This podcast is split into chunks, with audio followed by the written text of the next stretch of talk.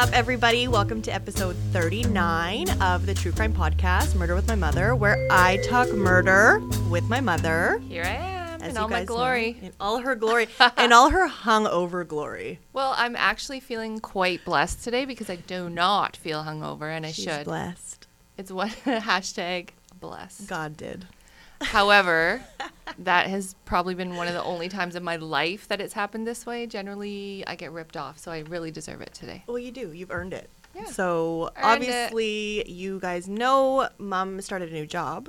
Yep. So maybe it's just because you're conditioned now to waking up super early. Yeah, body's like- and I think I'm pretty much running on total adrenaline every single minute of my workday, and I feel super enjoyable. Yeah, well, it'll get better. As they say, uh, starting a new job is like one of the top five stressors Mm. in life. So Mm-hmm. I'm still here and I actually feel fucking great.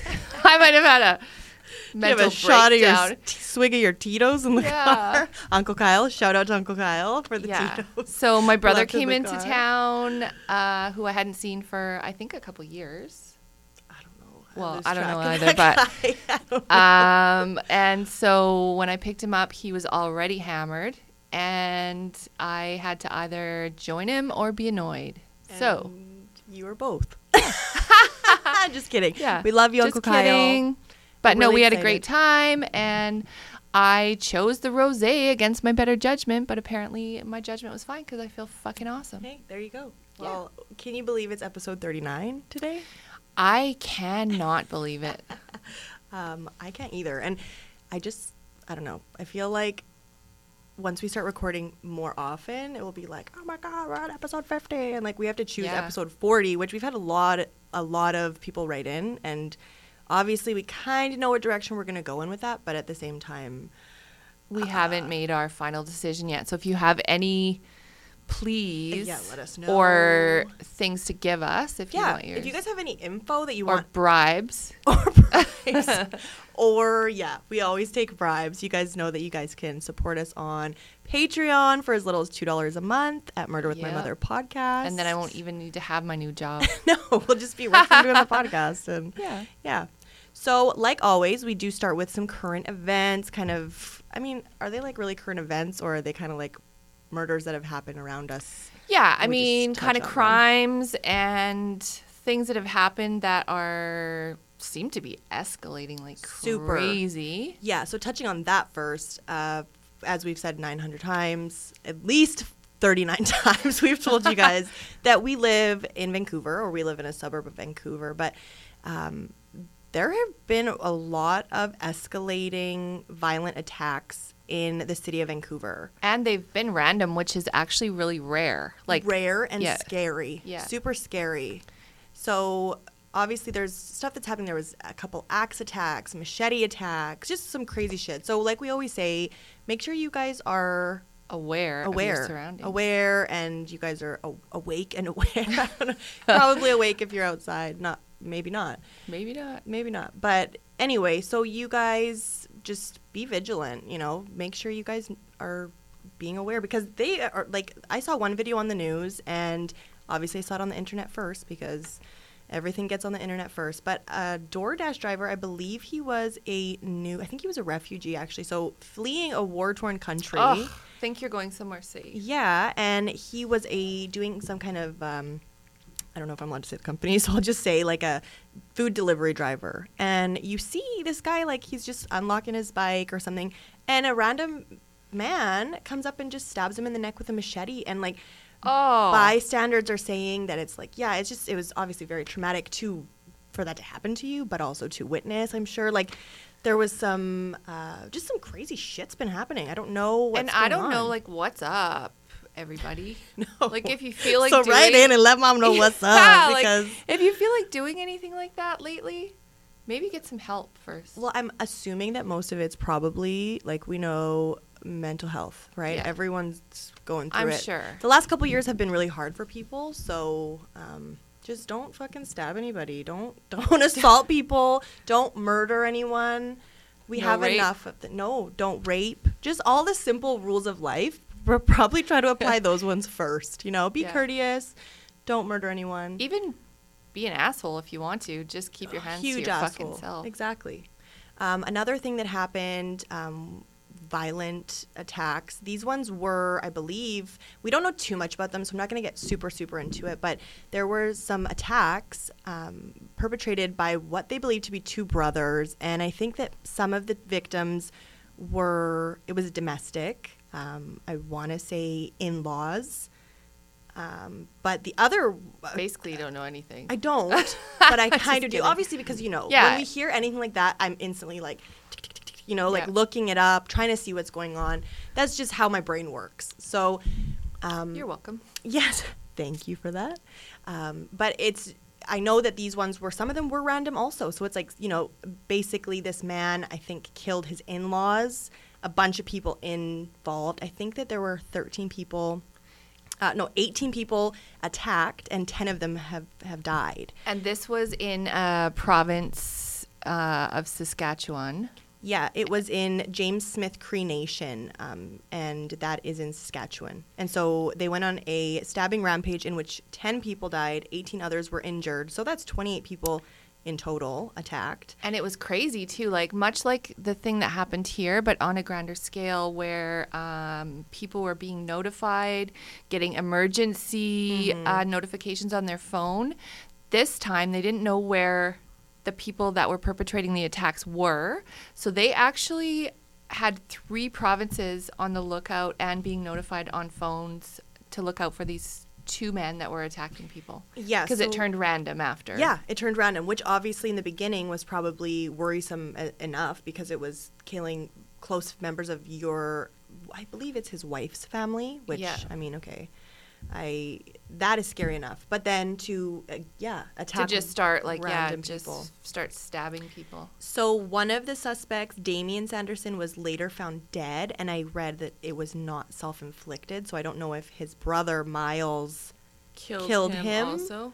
It's like killing Because people clearly as well. yeah, but I think that he clearly was going through a mental health crisis. I know that Yeah. he was on probation; he just got out for actually attacking that same relative. Previously, he was actually, tar- I think he was charged with uh, attempted murder. Yeah. But you know, Canada, um, the good old Canadian justice system. He Yeah. was out, and I know his uh, probation officer couldn't get a hold of him. Yeah, he had failed to check in with his probation Yeah. officer, and then he did a lot worse. Yeah. So he was actually arrested after a, I think someone he was in a car and it was like a like a chase. like a chase, but a ram, I think, you know, Oh, and yeah. then he actually died in custody. So they're investigating that. I mean, I don't know if they're going to dive too deep into it because obviously, uh, Well, died, prob- was- they probably will have an independent investigation yeah, investigation. exactly.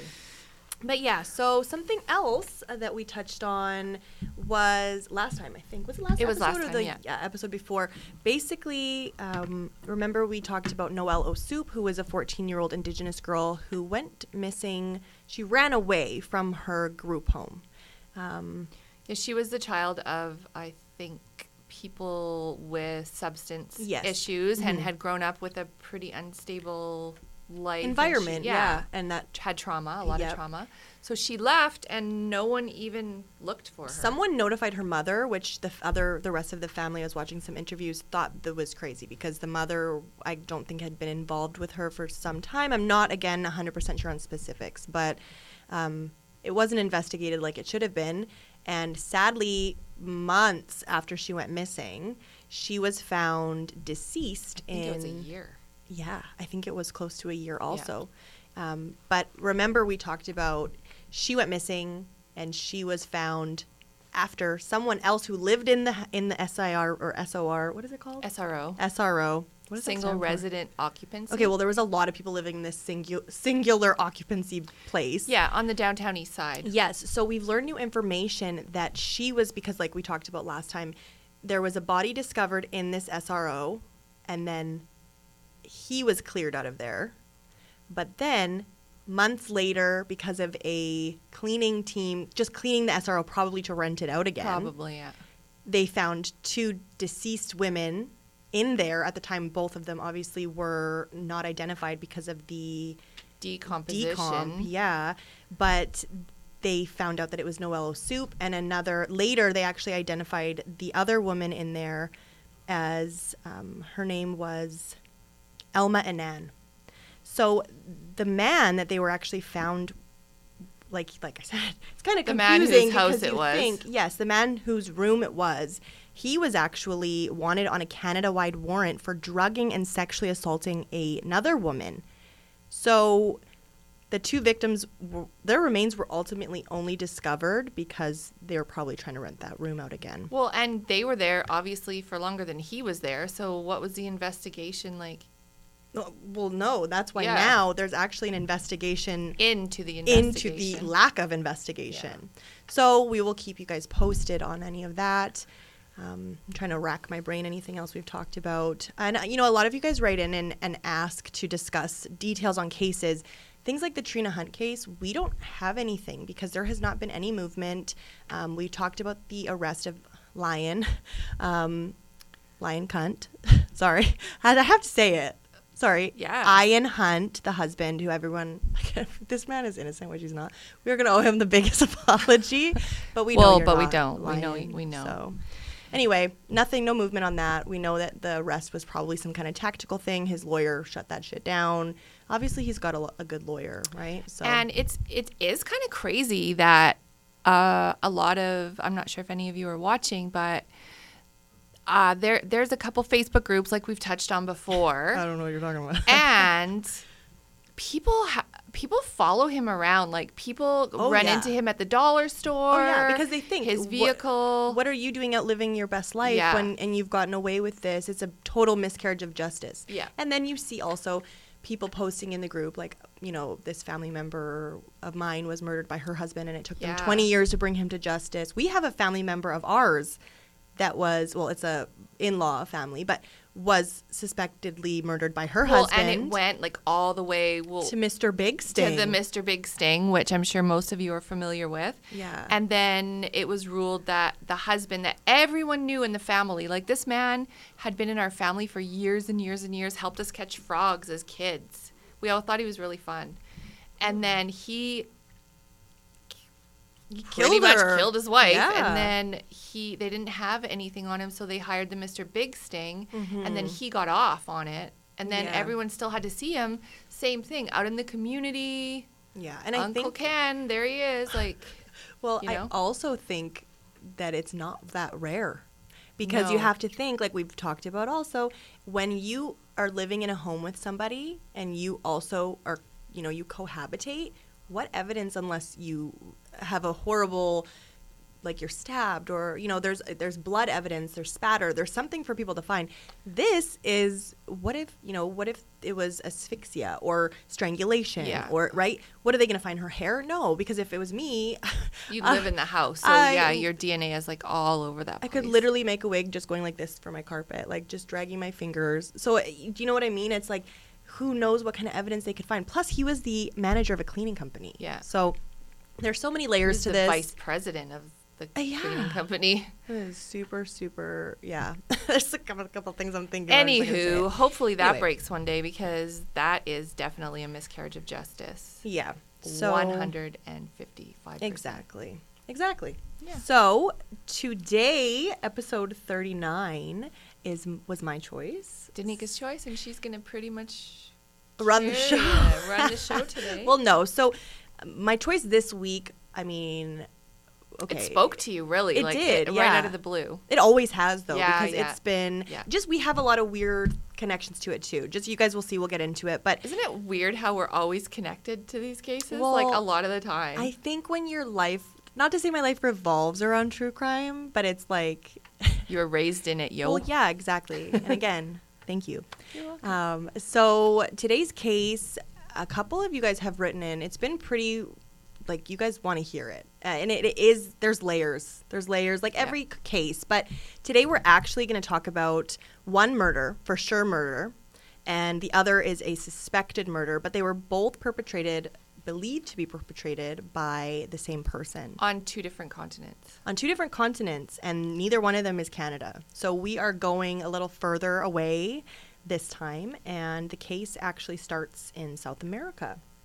oh your roots my roots, but I've never been there. But the best is both my children are more Chilean than me, so The best Who is that my whole family's Chilean and I'm not. that is the best.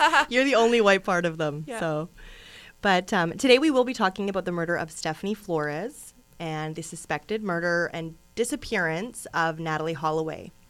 So, like I said, both of them were are believed to be perpetrated by the same person who the second time was a man, but the first time he was only a teenager. So it Yeah. kind of followed him around and it really marked his life, I think, uh, obviously. Yeah.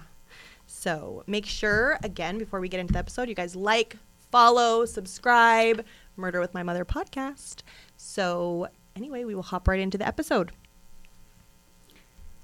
Stephanie Tatiana Flores Ramirez, who was born on July 22nd, 1988, was a 21 year old who was in her third year of business studies at the University of Lima.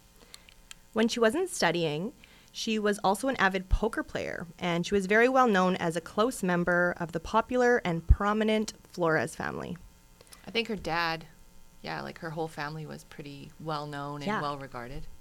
Yeah, so Ricardo Flores, who was Stephanie's father, was a vice presidential and presidential candidate who himself was more actually well known as a popular uh, race car driver. So he actually was the former president of the Peruvian Automobile Club and the winner of the Caminos del Inca rally in 1991. Look at you with your Spanish accent. It's not just it's not just accents. So her four brothers actually were really well known too. So she was the only girl out of like her and her four brothers. And the family was super close. Super close. Super. Yeah, and her brothers actually had a really successful event company that they ran. Oh, I know. That's a little triggering. Carlos was looking up bouncy castles yesterday for Kiana's first birthday, and I was like, Ugh, like just Yeah. shuddering. Like, there's been a couple ties to that guy lately too. So she was said to be very respectful and polite, and she was also said to be really close with her family, who knew her to be really punctual, and she was always. She was basically the opposite of what I was as a teenager. She would let her father know where she was, Yeah. what she was doing, and she still lived at home. So when she never came home on the morning of May 30th, it was really out of character. And her father and her older brother, Enrique, along with his wife, were instantly worried. And after hours of not being able to get a hold of Stephanie, they feared the worst and they contacted the police. So because the family was really well known, they actually, at first, they assumed that she had been taken in like a ransom situation. And that's the thing. I mean, I lived in Chile for a time when I ran away from home when I was 16. and everything is a lot different. Like, there's a lot of corruption. Um, well, there was at that time. I'm not saying there still is, but well, apparently there is in South America. Like every Yeah. time Abuelita comes home from Abuelita, yeah, that's how I said it. Abuelita, every time she comes home from Chile, she literally is like, "Oh, my country! They took my country and made it a crime." Like, yeah. and, and like, for instance, she says that in Spanish. You could bribe the police with a case of beer if you happened to get pulled over to for get put in jail. Not Yeah. that I would know, but anyway. oh yeah, so I've heard that story. yeah, you you could pretty much bribe anyone, and if you were wealthy, you had you have to basically live in certain areas with big gates around your house, and uh, a lot of people have security. A lot of people have uh, dogs that they definitely don't let in the house because they're guard dogs and they're mean. And Well, and they just don't like dogs. I yeah, apparently well, some people do, but like some dogs are just there to, To be protect to be vicious guard Walter. dogs. Yeah. Yeah. Well, after not hearing from anybody in a for ransom, they were kind of like, uh, okay, so that's not what's going on. And if it has, then they're taking their sweet time. Yeah, and they don't take their time with money over there. No. So I think also again, knowing the culture, they're from there, they know, okay, oh my Yeah. god, you have to rule it out, right? Yeah. So after piecing together Stephanie's last steps in the final hours she was seen, the police and her family track her last steps to an Atlantic City casino in Lima, where she was actually attending a prestigious Texan, Texas Hold'em tournament, which was part of the 2010 Latin American Poker Tour. So she was a really good poker player. Isn't that so cool? It is like for a young woman to be doing that. I love Super that. Super cool. I, mean, if I could play card, I can play roulette. That's only because I'm like, I'll do 14 red for five dollars, and then as soon as my 20 bucks is gone, I'm out of there. I win actually quite a bit on roulette. So do I, but It's not. it's obviously the odds are 37 to 1 that you're going to fucking lose. So, Well, those aren't too bad. Well, they are actually. I mean, that hey, I've heard worse. Let's Yeah. just say that. So they there they saw her taking a seat at one of the tables. Stephanie sat and had great luck in her gambling that night. She actually won over ten thousand dollars. In Pretty the lucky. video, yeah, no, I literally, I literally bring forty dollars to the casino, and I'm like, Maybe "Okay." she started with 40 bucks. I don't think so, but maybe. Hey, here's, you know. So they saw her in the video. She comes up to the table, um, talks to a guy that's already sitting at the table. Probably, I would assume. They don't have audio, right? So they have to just kind of piece together what they think. Is this spot taken? Is anyone playing here? And she sat down, and then for hours, she's sitting there playing and winning, right? With the same guy sitting beside her. with the the same time. guy yeah so as we all know casinos have kind of the reputation to have like kind of seedy characters you know questionable people that are using their facilities sometimes not always sorry to all the gamblers out there uh, the avid gamblers um, but I they got to get back into that. I don't know. I don't know if that's maybe you should just like Maybe you know save yeah. up for a bit and Yeah. you know, just hoard your money. That's what I'm going to do. So in the video, they also see Stephanie get up at the end of the game and leave with this man. Oh. So when Stephanie had been missing for three days, the casino provided the police with the name of the man after they run his player card. The name of the man sitting next to her was Joran van der Sloot. Oh. So police obviously kind of put two and two together. If they're being they're being seen leaving together, you know they can track It's the, the last person that saw her, so Yes. that's a very important. exactly part of any Maybe case. he didn't do anything. Yeah. Maybe Joran's innocent. Probably fucking not. Anyway, so police tracked down the location of Joran's hotel room when uh, and he was registered in room 309 at the Hotel TAC in the Miraflores district of Lima. He had prepaid for 2 weeks when he checked in 4 days earlier. Sadly, on June 2nd, upon entering his hotel room, a hotel employee sent to do a check of the room made the horrible discovery of Stephanie's lifeless body. There, under a blanket, Stephanie's horribly beaten body was dead on the ground. She had visible severe head trauma that caused a cerebral hem- hemorrhage. She also had a broken neck and a cranial fracture. Oh. There were also signs of asphyxiation. A tennis racket was also found and believed to be one of the murder weapons. So clearly, we've discussed it. It was that was overkill. Like overkill terrible. as fuck. I don't know if that Yeah. makes sense, but it was super, super, super overkill. It was clearly a crime of passion. We talk about that all the time. Something really. Crime of passions usually are something where someone does it with their hands, and a, a lot of times, like Yeah. stabbing. Like that's how they kind of know most of the time. If somebody is stabbed over a certain amount of times, it's usually somebody that they're familiar with. yeah, someone that like has a lot invested. Well, because nobody can piss you off as much, usually, as much as somebody that you're in close, that you're close to, right? So that gives me the shivers. it does. Yeah. It does. It, it's, but yeah, this guy obviously wasn't close with her. They didn't know each They other. just for- met. Yes, but something clearly, you know. And once we Set get into the off. rest of the case, I think it's pretty easy to see that what set him off. You know, Yeah. so. Um, the sister-in-law of Stephanie, like the Enrique's wife, who we discussed earlier, she was given this man's name, and at this time, they don't know about the discovery of the body, but they're given her the name of Joran van der Sloot. And I mean, at this time, it was 2010. So she, what do you do in 2010? You punch someone's name into Google. What do you do when you're going to go on a date with somebody? You punch their name into Google. I don't know if people do that. I do that. And Stephanie's sister-in-law does that. I take it one step further and stalk their whole family. no just kidding. that as well, but I also go on the CSO and check.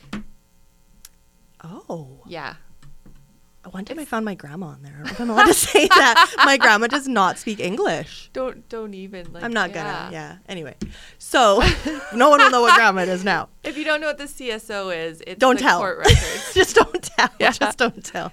Because you know Miko's listening to this. Yeah. So anyway, Joran, when he when she Googled his name, the stuff that came up was crazy. So Joran now obviously is this mystery man in this case, but he wasn't a mystery to anybody because anyone that knew him or knew his name or watched any kind of Dateline, Nancy Grace, uh, The news, even like it was all over mainstream news for so long. Yes. Yeah. Then everybody knew. Because you know what? This wasn't the first girl that he met at a casino to never be seen alive again. And in fact, really creepy, five years to the exact day. So the exact day, this was May 30th, It gives me goosebumps. was the day that Joran became and remained the prime suspect in the disappearance and suspected murder of Alabama teen Natalee Holloway, whose body has still not been found to this day, 2022, In Yeah. Aruba. in Aruba. Yeah. So Natalee's disappearance, Mom, do you want to read some of it, or do you? No, you just keep going. You're doing a great okay. job.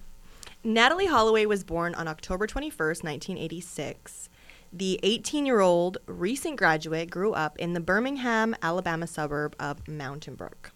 So it looks to me that Mountain Brook was kind of a bougie, very Yeah. church going, you know, like They were a very, well off. Like Yeah. they had nice cars. The Mhm. family was pretty stereotypically like perfect. Mhm. It was her mom's second marriage. She Yep. seemed to have lots of friends. Yeah, and she apparently was actually very, um, like she was a, a dancer, so she was in like this dance group. But she didn't. She was said that she it was said she didn't party ever. Um, yeah, she she was going to be a doctor. yeah, she was going to go to med school. She was actually going on a full ride scholarship, Yeah. full academic scholarship. Um, but she was said to be kind of naive in the sense of she didn't have a whole lot of, of course, she just turned 18, you know? She didn't have a whole lot of life experience, especially with partying and alcohol and stuff like that. Yeah. So she was the oldest child of Dave and Beth Holloway, who divorced in 1993, and she had a younger brother named Matthew. So, like I said, she was very. The church was a very big part she of her wholesome, life. like very Yeah, wholesome. She was, and even just videos you see of her, it's like she's such a sweet girl. Like her, forgot what her her ni- her nickname nickname was Hootie Hoo Hootie Hoo. Holloway. There you go. And she even was like Hootie Hoo. You know, Yeah. she she literally that, just- that video, if you look it up, like she's like, "Who we talking to?"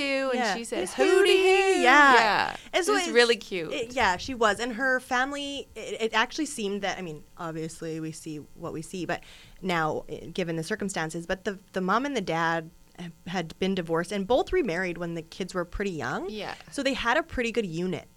Um, the dad said that the last time he saw her was the night of her graduation, and he didn't even want to. He they were going on a graduation trip and he didn't even want her to go. No, he gave her the check. I think that night. That was the last thing he ever did and the last time he saw her was after that night of her graduation. He said, "You know, I'm against you going on this trip." When I graduated, we just basically went Yeah. out for dinner, but Went here's the check for you to go on the trip. Yeah, and so the thing is, in on May 24th, that's when the because this had been planned for months, Yeah. but sh- like I said, she had asked her parents, "Can I have money?" So Aruba is a island. I'll touch on that in the Caribbean, and the thing about that island is they actually their drinking age was 18.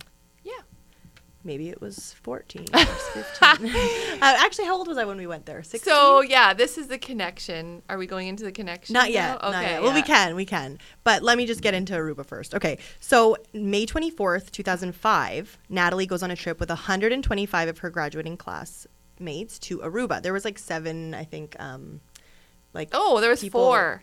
Four Oh. chaperones. Oh, that's and there was no checks done on anything. But you have to think they were all they were really all of age yeah, there. exactly. So, yeah. And fuck yeah, Aruba's fun. yeah, Aruba is really fun, except for when you spend the whole time calling your boyfriend But you were blackout drunk, so you don't even blackout remember. drunk. Because, yeah. Because you were 15. But so I why got not? what? Like, wasn't like a fifteen hundred dollar phone bill or something? yeah, yeah, it was. Yeah. And I had to lie and say the phone just kept calling him by itself Oh, that in the middle of the night. yeah, what oh the my fuck? god, I'm so disappointed. You're fucking grounded. I, would- I lied about everything I could get in trouble for. What do you even mean? I believed you on that when I stuck up for Oh you. God, you got to oh. learn your lesson, Christina. anyway, no, now totally. Like if I said something to you, like it's dead ass. Like Fuck you. I don't believe shit you say. anyway, so like I said, Um, it was a beautiful island, and it was even more beautiful to a graduating class because the drinking age was 18. And you have to think by the time you graduate, And they don't 18. care there how old you are. Oh, they don't give a fuck because, like I said, I was blackout drunk, and I was 16, I think, when we were there. Well, I was. y- yeah. yeah, yeah, because I was just dating RB. Were you 16? Fuck you, RB. Just kidding. Yeah. Um, just kidding. Yeah, I was 16. Um, but anyway, I think that I acted like I was 16 the whole time we were there. Yeah, I had a great she had a great time. I barely remember it also. yeah so um, officially the the country of aruba is actually a constituent country of the kingdom of the netherlands which was really confusing to me because i had no idea about aruba and thought everyone maybe spoke spanish so i thought i could probably get by but nobody people did speak spanish so people there speak um, it's called papiamento which i believe is kind of like a It's like a mixture. It's yeah, like I a it's like their a native yeah.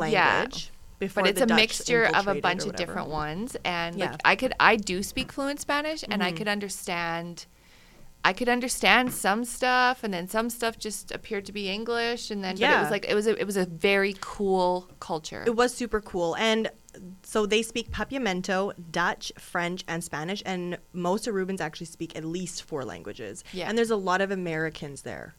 And sidebar, you can actually go and do med school in Aruba in half of the time Yeah. that it takes to do it anywhere else and live in paradise, but you probably don't have any fucking time to do anything cool. But You're in med school. yeah, and Alex it's really expensive. I tell him like, "You want to go? I'll be your caregiver." Like, I don't know, just yeah.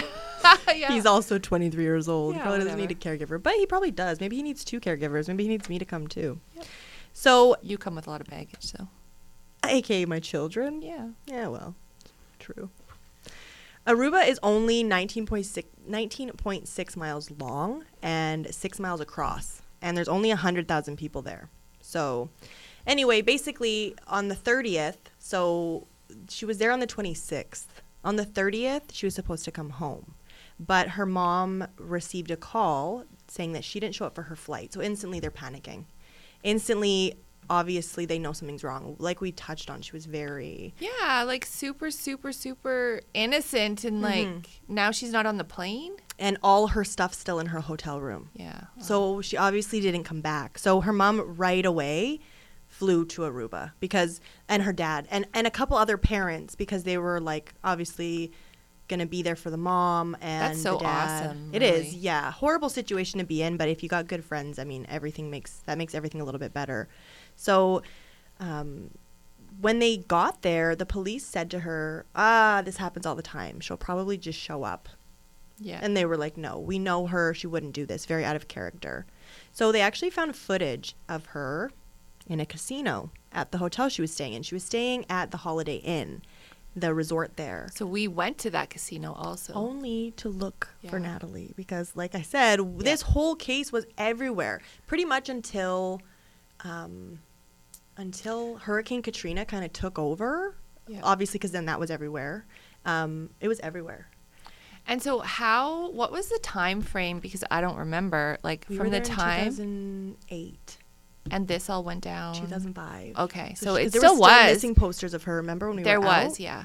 So, like I said, there they found footage of her in a casino, and at the table, lo and behold, Dun, was dun, dun. Joran van der Sloot. So he was known on the island to be kind of like a party boy. And he was only 17 years old, and he was known to actually frequent the casinos, which I don't know how old. The, maybe they It's don't have a gambling age. It's 18 because when we went there, your stepsister at the time, Ugh. God rest her soul. She's still alive, but I've never been a fan.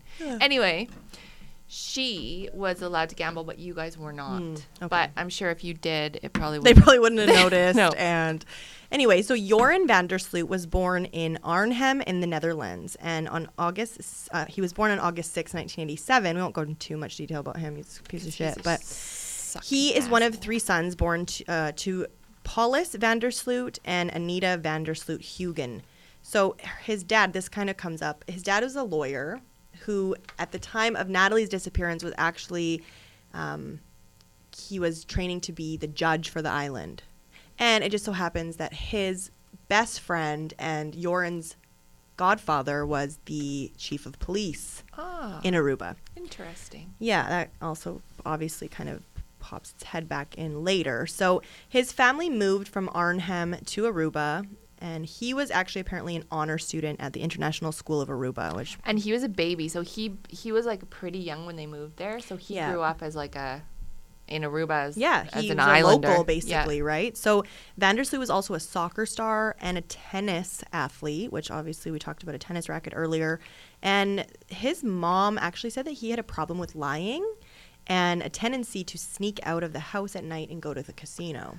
Well, even when you saw a video of him when he was 15 years old at his birthday party, Just like he was like the dancing with like 15 different girls and like macking the moves on them and like yeah, he was actually known around the island, like I said, as a party boy, but he was known to target American tourists. And there was some talks, whispers. I think it was pretty loud that I I think everyone on the island. Um, this was around the time GHB kind of was like really rearing itself to be like a it's like watch your drinks, watch your drinks, Yeah. make sure you don't put your drinks down. I still let people buy me drinks. Well, mom clearly didn't heed the warnings of that. Maybe after this episode, you will not let people buy you drinks. Well, I'm old now. It doesn't matter. No one's gonna be even trying to put GHB in my drink at this point. Some people do give yeah. GHB to themselves, like Yeah. because it's zero calories. A lot of bodybuilders do GHB. Yeah. Um, because again, there's zero calories in it. But yeah, scares the shit out of me because it's a very fine line. I don't know if you've ever seen It's anyone very G hole. easy. I haven't seen anyone G hole before. Me neither. Um, but yeah. That sounds like another fucking lie. Honestly, I was surprised that because mostly I've told you everything I lied about, but that one I didn't I didn't think to uh, to say. But anyway, the last sighting of Natalee the night she disappeared.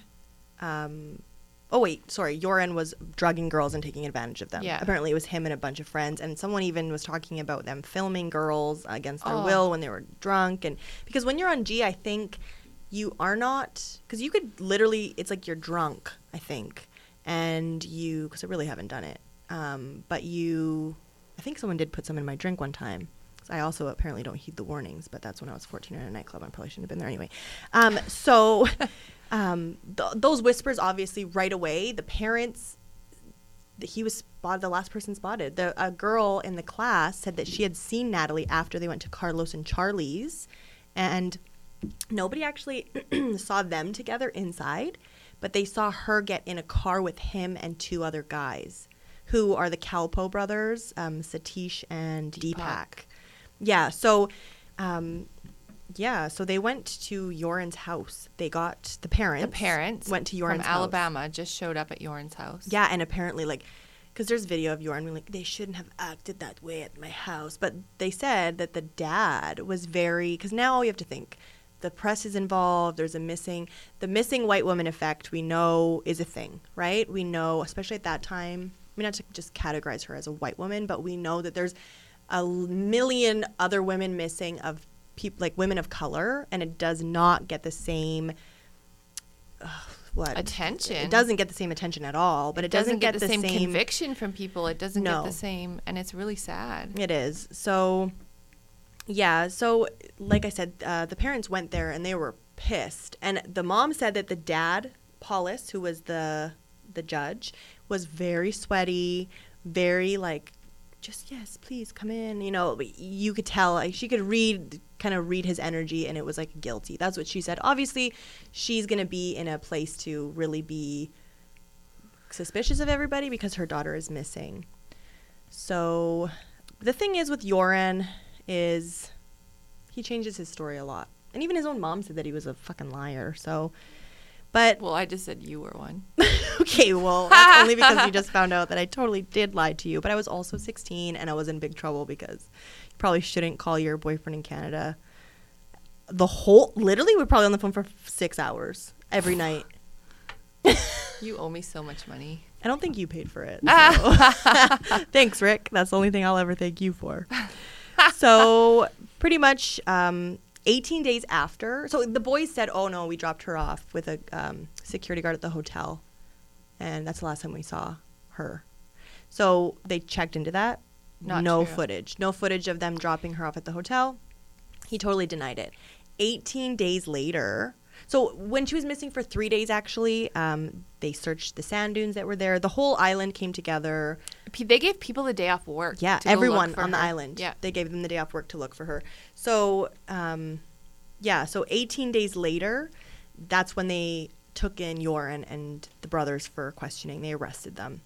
Um, there's a lot of scrutiny towards the Aruban police from the media because they were like, "What the fuck?" They had so much time to, especially Dr. Phil. I don't know if you saw that episode of Dr. I Phil being like, didn't. "Boycott Aruba," like, "Don't go there." Like, Yeah. he was like, "Don't go there." So the Arubans were like, "Fuck you guys." They all turned, and all of the whole country turned you, on Beth. Beth, Like, they- Holloway. Yeah, Yeah. they were like, she had to leave. Yeah, didn't she? she? had to leave. I mean, she still obviously goes back, but um, but yeah. So when they first questioned the Kalpoe brothers, they said that they actually went to the California Lighthouse, which is near Arashi Beach, which we went to, um, and that they they went shark watching, and then they dropped her off at the hotel. Not true. Um, then they said that they um, were making out. making out. Him and Natalie left. The brothers drove away, and she went to the beach. They went to the beach, and he was actually really viv, like um, yeah, he was telling the mom like a Like, bunch of had graphic se- stuff. I don't know what, because obviously she's not Yeah. going to repeat it, but basically that a lot of graphic stuff. He was calling her out her name. He was. He was calling her out her name. Yeah, he was saying He was like saying shitty stuff about her. Yeah, but then later, again changing his story, a very Joran thing to do. Oh no, we didn't even have sex. She Yeah. just I don't I don't know what happened. So then he was released after she was missing for 96 days. So in September of 2005, he was released due to lack of evidence. And then in 2005 September, he told them that they didn't have sex, but he admitted that they initially lied to the authorities, and he just said that they dropped her off and um, he- she asked to be left alone at the beach, so he, He, just left, her. there. Um, in April of 2007. So again, there's all this time going, and he kind of I remember this because you'd watch, and then Nancy Grace would pop up with Joran van der Sloot, you know, like the twins and Joran van der Sloot. I wonder was he still was he living there when we went there? Probably. Oh Probably. Um, but he was, I don't know though, because I think he went uh, to school in Europe and then he was like in Yeah. Thailand doing some sketchy shit. Um, but in 2007, he reported, he pu- published a book.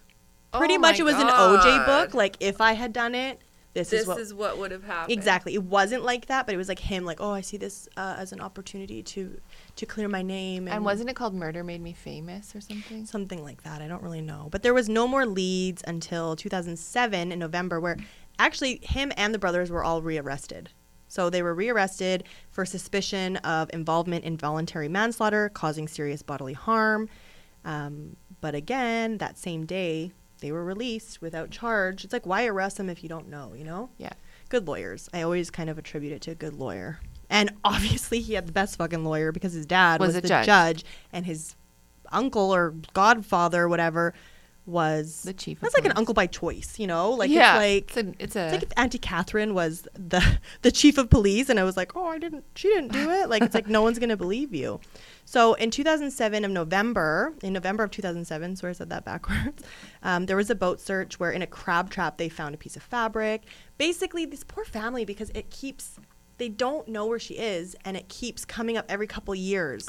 And every time, like they've, I've seen that they have looked everywhere. Everywhere. Like they've dredged Ponds swamps and ponds and done searches. And every single time they've done this, the media frenzy that whips up must be just so terrible for the family because they'll say, like, Nancy Grace will be like, Today they're dredging the pond on the South Island. Oh, and we're probably gonna find Natalee today. And Yeah. like like that imagine living through that when your baby is missing Yeah, for it's that long of a time. Like that's terrible. And they never have found her. No, and in December of 2007, um, the Aruban po- prosecutors announced that they would just close the case without charging anyone with a crime. So that has to be heartbreaking, right? Maddening, yeah. But in 2008, an undercover operation organized by crime reporter Peter de Vries showed a video of Joran admitting to being there when Natalee died. Ugh. He said that, that, there was some GHB in her drink, and then um,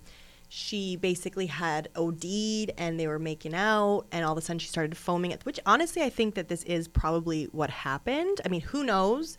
But if you're going around drugging girls, you don't know like do they have a heart problem? And like you said, like have- we've both heard, like GHB is a fine line. Like there's no way to measure the effect that it's going to have on each individual's body. No. And you don't know how much someone's pouring in there or putting in there or whatever, right? So there was a video of him saying that she um, overdosed. He called a friend. They threw her body into the ocean. So we know. You remember Baby Beach? Yeah. So there's it's like under a reef. There's like a big undertow, and locals know that they don't even go over there because it's like you pretty much will get sucked under and never found again because there's a lot of it's a it's We tropical. We went we went there. We went scuba diving We there. fed some fish. Yeah. So they he said that. But then it's like, okay, he's just admitting this stuff on camera. Undercover camera. but then he says, "No, I just told him what he wanted to hear." He always gets out of it somehow. This so- slimy motherfucker. he is. November tw 2008, Fox News aired an interview with him where he said that he actually sold Natalee into sexual slavery. he literally sat down and did an interview like that. It's like who anyway, wasn't true. He was also just saying there I think at this time because you have to think he's marked by this, right? So his whole life is he's your man. Everyone knows who he is. Well, and he liked that. I mean, he kind of Yeah. seemed to got. Well, he played on it. Yeah. He, pl- he played into what people thought about him. and sick people like were attracted to him because Yeah, of but that. that's always what Ugh. we see. So in 2009, there was a Lifetime movie release called Natalee Holloway, which was based on her mom's uh, book. And um, meanwhile, Joran was in Thailand and he was gambling, partying, and apparently he was also being investigated for selling girls into sex slavery. So, you know, it kind of makes you think, like, is Natalee alive? But who knows, right? So in February of 2010, Paulus van der Sloot, the dad of Joran, passes away. Um, he had a heart attack while he was playing tennis.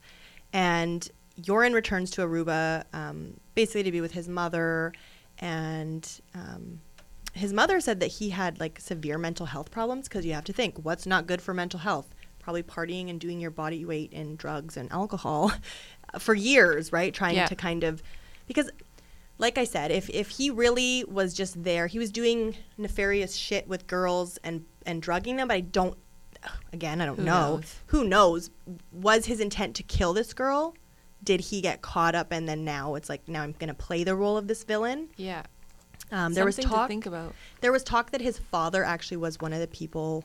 He, basically, what happens, and this comes out later because um, when he returned in 2010 to Aruba, he met this man named John Ludwig, and he comes back too, and they became really good friends. So I'll come back to John Ludwig in a minute. But so in uh, March of 2010, van der Sloot contacted uh, John Q. Kelly, who was Beth Holloway's legal representative, and said, I will give you the location of Natalee's body and the circumstances of what happened to her for an advance of $25,000.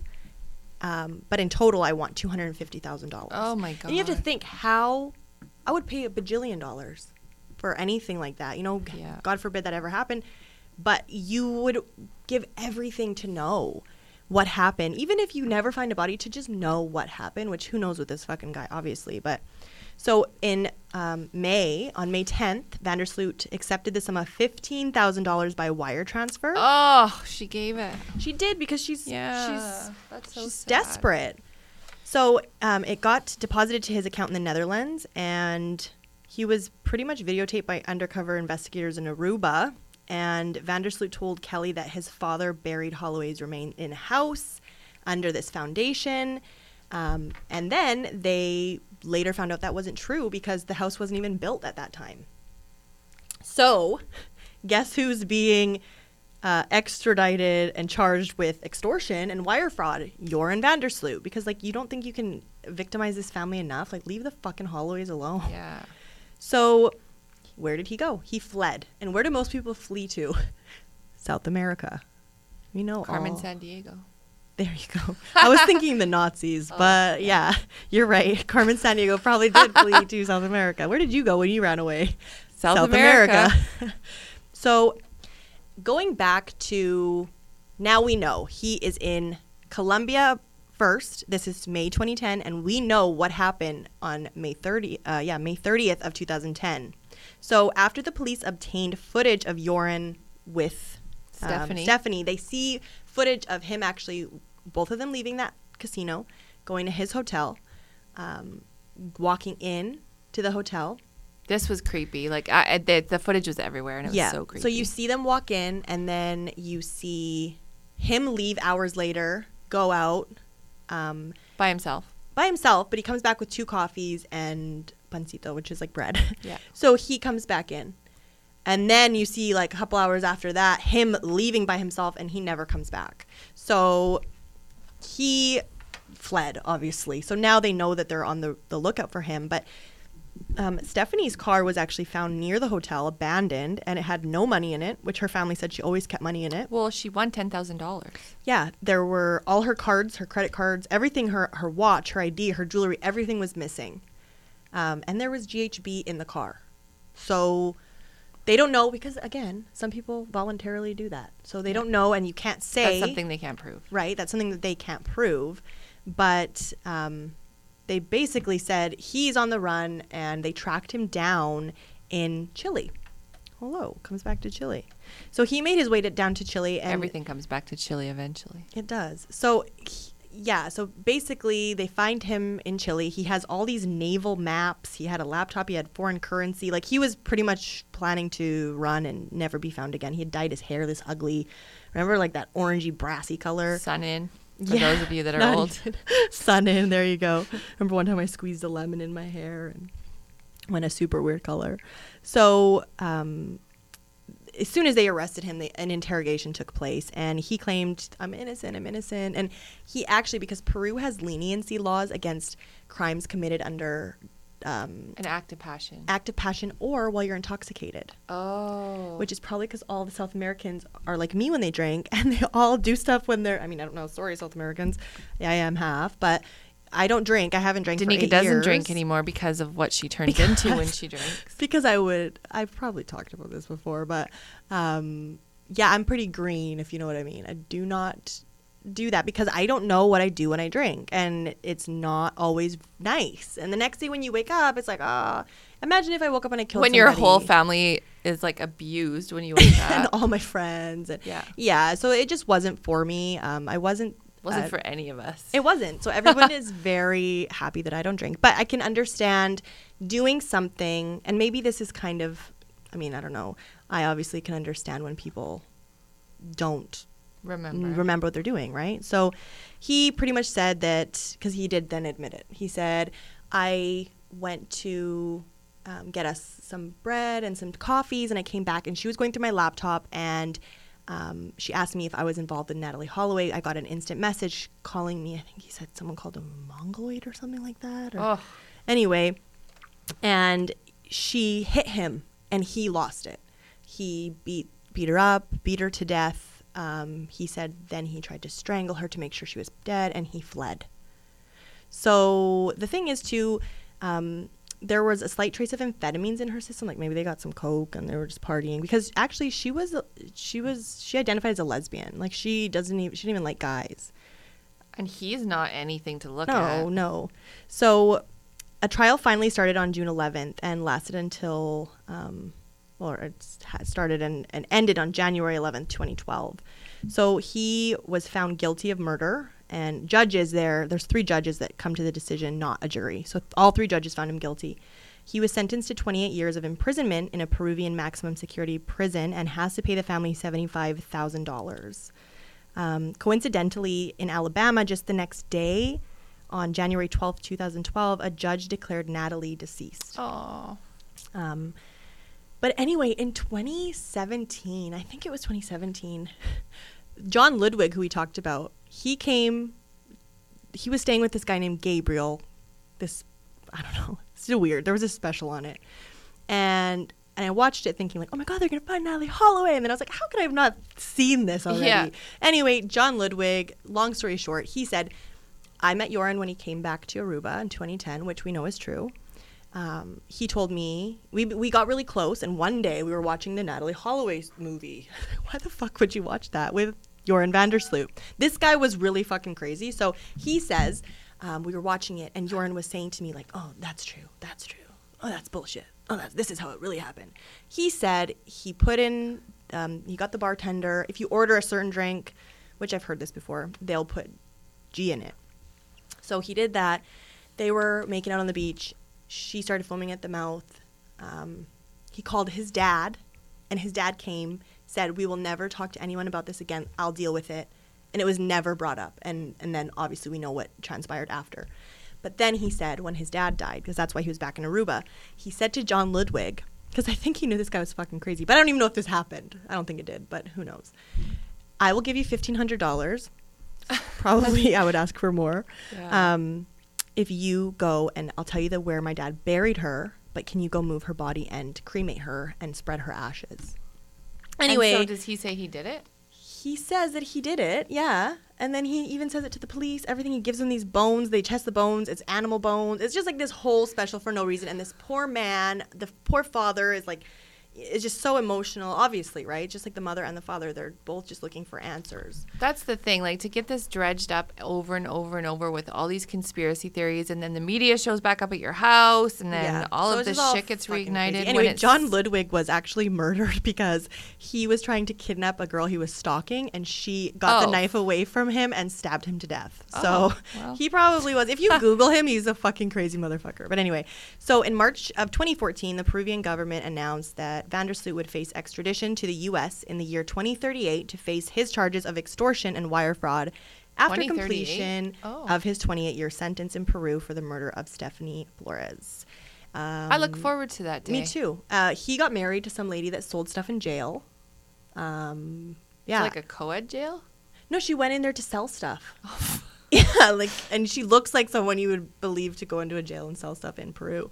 Um, I'm use your imagination. picture that. Um, but in February of 2016, which this is the most recent thing that has happened, um, there's an undercover reporter. All these fucking undercover people. 2016. 2016. Um, an undercover reporter filmed van der Sloot confessing to Natalee's murder. In jail? Yes, with his wife sitting right beside him. Um, the film shows him in Dutch laughing about how he never told the truth ever, kind of like how I laughed, laughing earlier, um, about the whole event and that he did in fact kill her, and his wife just sat there and.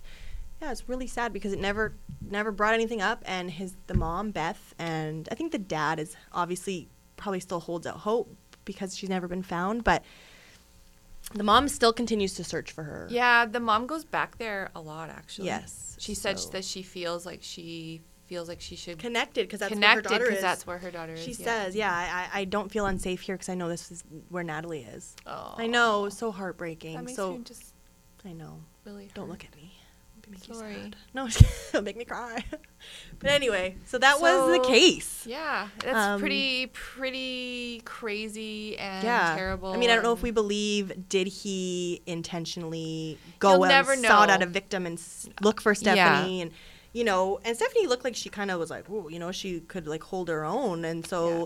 I mean, part of me thinks that he was just in duress because he'd been Well- fucking up all, like all these years he'd been. And the crazy thing is, is that it was on the same day. that's why it was fuck. That's why it's crazy. That's the crazy part where it's like, I mean, okay, It's all fucking crazy, but it is pretty but- fucking extra crazy. Yeah, but it is like, did he go into this with intent? I'm gonna murder this girl on the same day, on the same, you know? Yeah, we'll because he's like a twisted psycho, or it's like, did he fall into this villain character because? Plus, you have to think his dad died a couple months before, and it, you know, and it's like maybe he, you, uh, you really learn about psychology when you go through some shit. So, in the last Yeah. couple years, I've really learned like people are just a product of what they're going through and their environment and their trauma. I don't know if I've said that before, but ah, no, never. I've never heard but yeah. it. So that was episode 39. Good job, Thanks. Danica.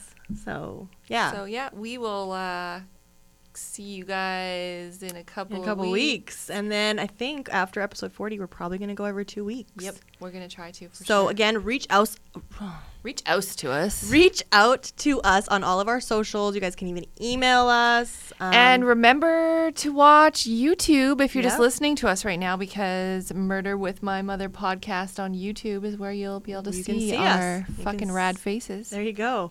And mom, look, you look fucking beautiful for being hungover today. I just, you look beautiful. Oh, but I'm not hungover. That's the whole point. I know, yeah. There you go. Well, that's a mind trick. So, Okay, well, we'll see you guys Yeah. later. like always, this has been Murder with My Mother. And uh, well, how do I even end this? Maybe I'm hungover. Just kidding. But yeah, so this has been Murder with My Mother. Um, we look forward to seeing you guys next time. And Thanks next time, for watching and Yeah. listening. we love you guys. Bye. Bye thank you